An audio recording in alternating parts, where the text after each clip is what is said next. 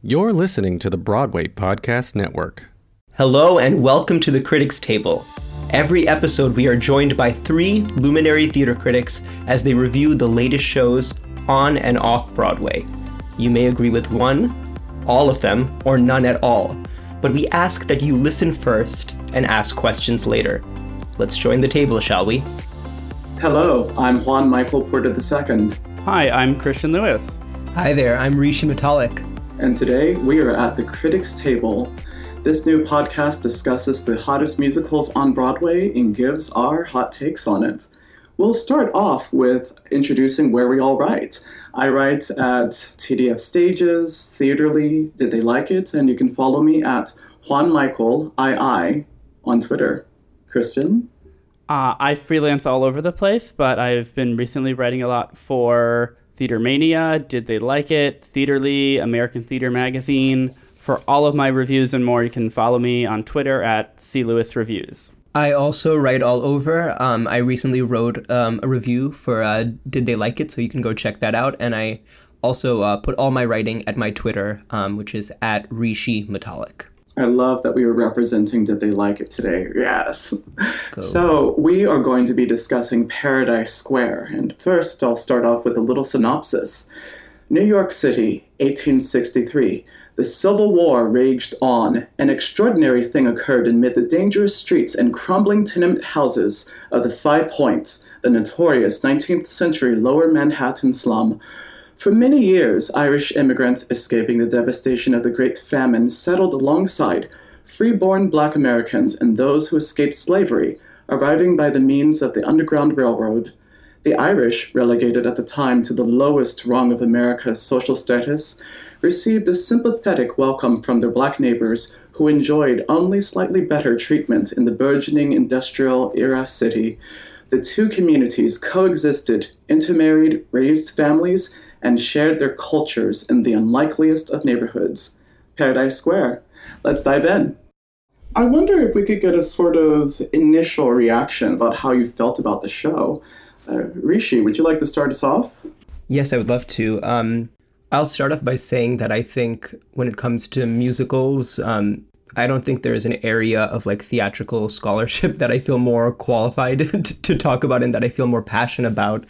Um, and I think as a result, I'm both, um, when I love something, I love it very deeply. And when I'm harder on something, it's it, it's kind of a huge disappointment. And I think I was left quite underwhelmed by a lot of elements of it, um, aside from what I think is a really brilliant lead performer. And I'm sure we'll talk about that more. I think a musical that takes on a very interesting piece of history and is looking at different communities in coalition with each other, that is such an exciting thing to me. But I felt it was missing so much of the nuance and richness of that. And uh, especially when it comes to this musical storytelling, I was left wanting more from all of those elements. And, um, you know, I think it's really, um, I'm aware as a performer myself of just the amount of work that goes into putting on a musical of this scale by the cast and by the people involved. You know, I, I think I left wishing it was it was an experience worthy of the story they were telling and of um, the uh, of um, the talent on stage. Mm. Christian, what did you think? Yeah, like you both m- mentioned, this is based on a real thing, the Manhattan draft riots, and so I was excited to have that history explored, but I felt a little dissatisfied with how that actual history was explored. We're in kind of this moment with Broadway and intersectional politics of feeling like shows either like don't do enough or shows end up doing too much. I feel like this show is really ambitious, but maybe it was trying to like do too much.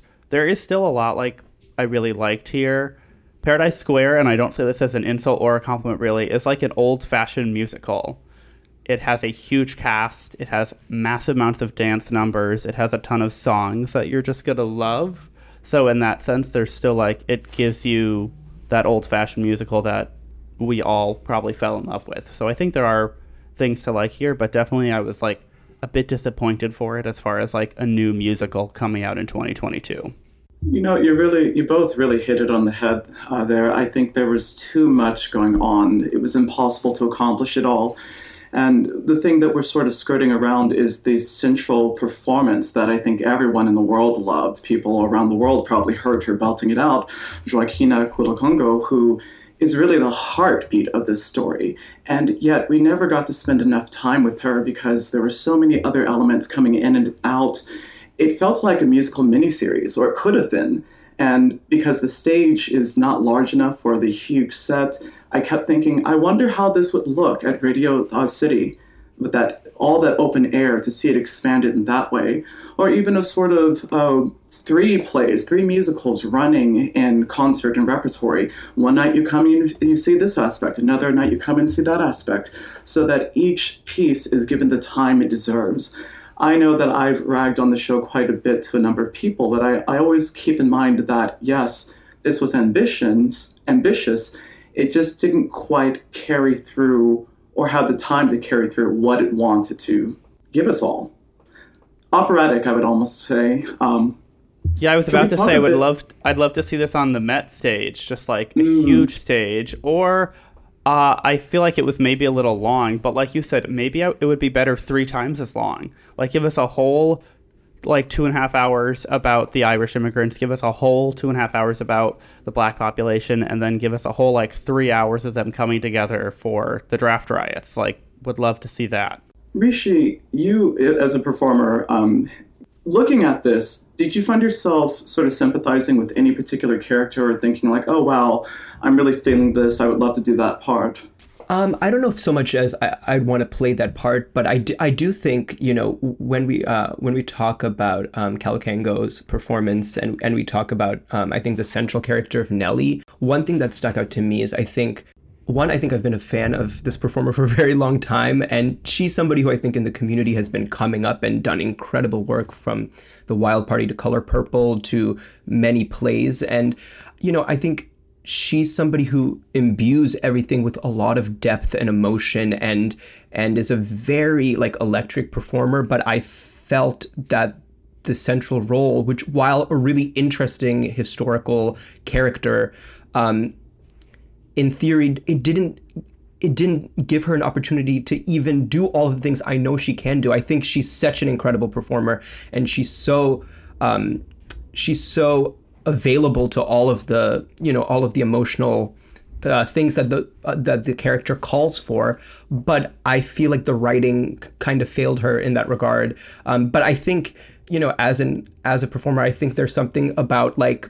You know, you have to go and do your own work. You have to go and build a whole life around your character. You have to find their desires. You have to find all of the, you know, all of the things that animate them beyond the script, and then bring that to the script as your main, um, as your main text to follow. And I and I feel like she did, like I could see all of her work on there. And I just wish that the things I saw in little moments that were hinted at, these like like moments of depth and moments of like just very dynamic character, I wish they were more. Um, you know, they were given more of the opportunity, but of course, everything she was given, I think she, you know, she knocked out of the park. Rishi, I think that's such a, yeah, I think that's such a great way to phrase it. Like, I think the writing kind of failed her. It was Helen Shaw who wrote in Vulture that Nellie is both the main character, but you could take her out of the whole musical except for one moment and it wouldn't change at all. Like, she didn't actually impact the plot, which is like, mm. that's a, a failure. And, like, yeah, the moments when she should have had these really large emotional something, like when her husband died, she there's almost no scene about it. And the next time she sings, it's about keeping the bar open. It's bizarre, and it makes you think that her amazing eleven o'clock number, Let It Burn, which Juan Michael, like you said, is amazing and, like, gets a standing ovation every single time. I actually don't think it's that great of a song. She's just amazing. So I think, like, what if she had that many amazing songs throughout the show, that many amazing scenes? How much better could this be? Because she brought up a pretty good eleven o'clock number to a standing ovation every night, eleven o'clock number. And is still hitting it out of the park. I'm I'm curious about um, what we felt about the individual elements. I know the costuming was sumptuous, very ragtime, if you will. The lighting was like a rock star arena, which didn't always work for me. The choreography, when it was based on the uh, competitions that was going on, was fantastic and really interesting, but I wasn't always sure that it served the storytelling so much as it was decorative. And then the sound. where I was sitting, I could hear it very, very well, but I've heard from other people uh, that they were not, it wasn't so clear for them. How did you all receive it? For me, sound was fine.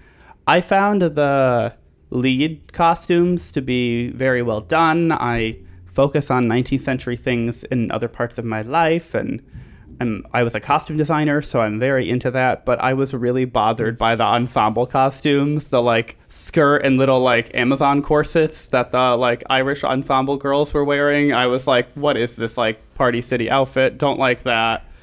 And then the lighting design, I was so distracted and so bothered. At the back of the stage, there is a row of hexagonal L E D rock concert lights that, for some reason, was visible the whole show. Nothing says eighteen sixties like rock concert. I was so angry at those lights. I was staring at them the whole show. And then in terms of the choreography, it was both like very impressive and very lively and helped the show out, which was great. I do feel like by the time we got to the actual climactic dance contest, the choreographers had already used all of their best choreography. And like the dancing was better in Act One than in Act Two. And I found it weird that the Irish step dancing wasn't like accurate to Irish step at all. There was like so much torso and arm movement in that choreography, which I get is more dynamic, but was not accurate at all. And I think it would have made be- for a better contrast to actually make those two different. And a friend of mine said they just bought tickets to the show, and online somewhere, this show is billed as the birth of tap dance. And there isn't tap dance in the show. So I'm very confused at that as well. So there was some choreographic elements that really left me confused. Can I, you know, to that point, this is something that I brought up, that the Irish uh, communion with Black people is what created tap dance. The stepping and the, the free-flowing juba and the rhythmic um, aspects of it gave fusion to this unique American form that you don't ever see on stage. You see Hammerstep, which is a fusion of hip-hop and is very cool with Irish step dancing, but again, if it was authentic to the time or what they would be doing, we would see those bound arms, which would actually make an incredible statement about the status of the status of the Irish people at that time. And I think it was a, a missed opportunity that was sort of like, let's be cool instead. Rishi, how did all of this uh, feel with you? Um, I really appreciate both of your insights on this. Um, you know, I think this is a mega musical at heart. Like, that's what it's kind of aiming for. It's aiming for, I think, something that was very popular in the eighties and the nineties, um, whether we're looking at, like, the Cameron Mackintosh, like, Andrew Lloyd Webber, um, the, like, you know, and then there's also the um, the Schoenberg, like, the Les Mis and Miss Saigon. And, you know, I think Ragtime is probably the one that we think of most applicable in terms of American history. And I think when it comes to, like, the production of those, you know, they play such a huge part in selling that as a theatrical event. You know, the sets, the costumes, it has to f- have a level of lavishness, I think, that kind of meets the epicness of the story. But I, I don't know, I feel like there's certain kind of cheats that happen these days with some musicals in terms of, like, this kind of very bare bones set and, and like, this rock star light- lighting that, like, you guys mentioned. And, and also, like, some kind of intentional costumes, but others that also, like you said, Christian, don't necessarily feel um, authentic or, or or like they were very, you know, well-researched. Um, and I kind of felt that none of none of those elements really kind of brought it to that next level, you know, not to, like, make this, like, side-by-side by comparison by Ragtime, but I think that's a musical that that production had in its movement and in its design, the original production had a, like, it just rotated. Like, it was like its own, it was its own like like animal that you could just receive the story with. Um, and I think it probably goes back to how, how I personally feel about the other elements of the actual musical itself. But um, it didn't all come together for me. I do want to shout out, obviously, Bill T. Jones. Um, I, I believe, you know, was hugely involved in the choreography and in building the, the movement in the show. And, you know, like, Bill T. Jones is absolutely, like, you know, such an important fixture in, like, American dance and, like, in musical theater too.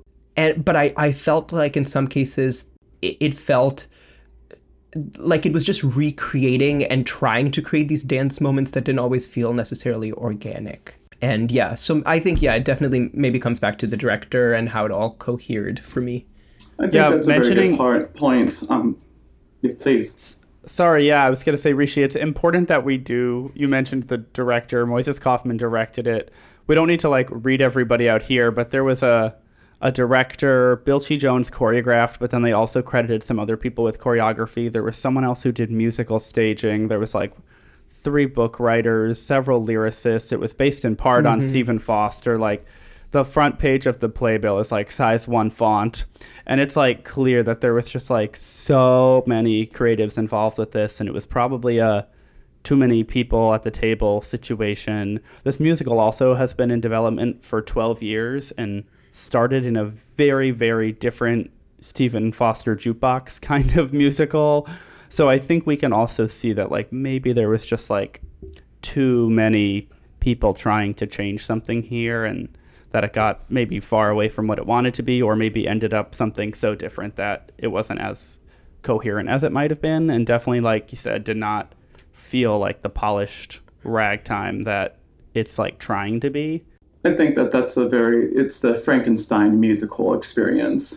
Too many parts coming together, they don't all fit together. And we keep mentioning Ragtime, and I think it's important to mention the lead producer, uh, Garth Drabinsky, who also produced Ragtime and the revival of Showboat that was huge and sprawling.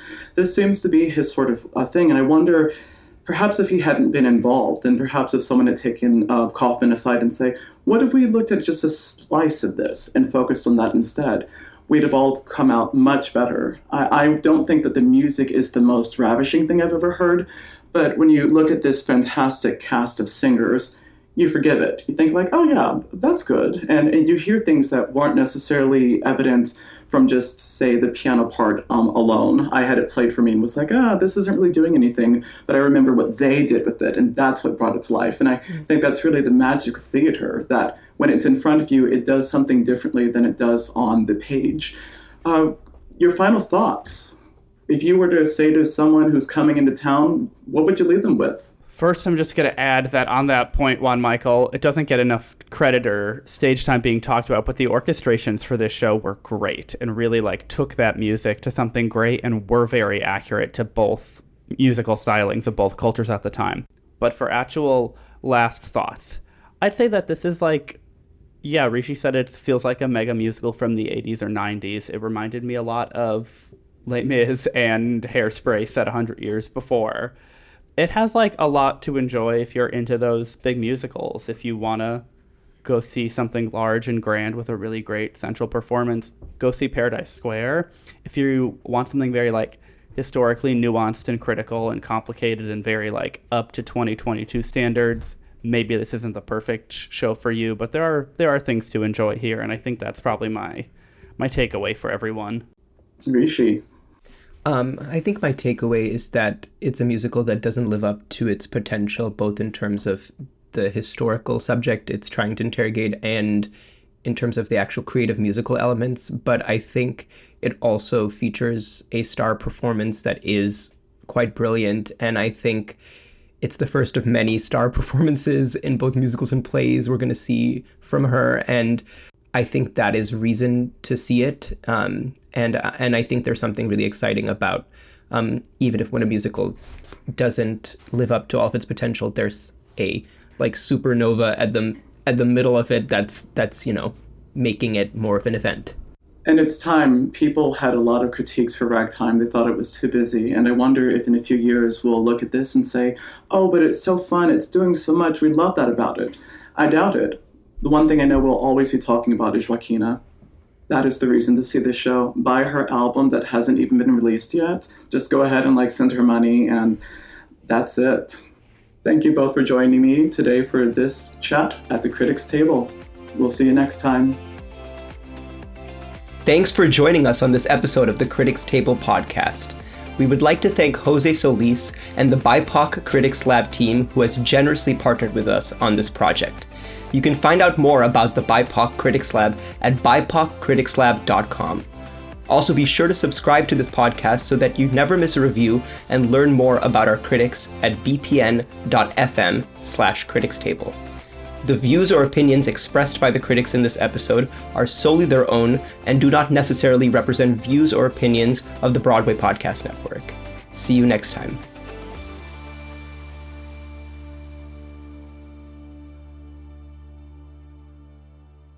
podcast is sponsored by Ramp. Are you the decision maker in your company? Consider this. For the first time in decades, there's a better option for a corporate card and spend management platform. Meet Ramp, the only corporate card and spend management system designed to help you spend less money so you can make more. Most corporate credit cards offer points as incentives, but those points amount to less than their worth in real cash value. Ramp's business cards offer you cash back, real money in your pocket. Plus, you control who spends what with each vendor. And Ramp software collects and verifies receipts automatically, which means you'll stop wasteful spending and close your books in hours instead of days. Businesses that use Ramp add up to five percent to their bottom line the first year.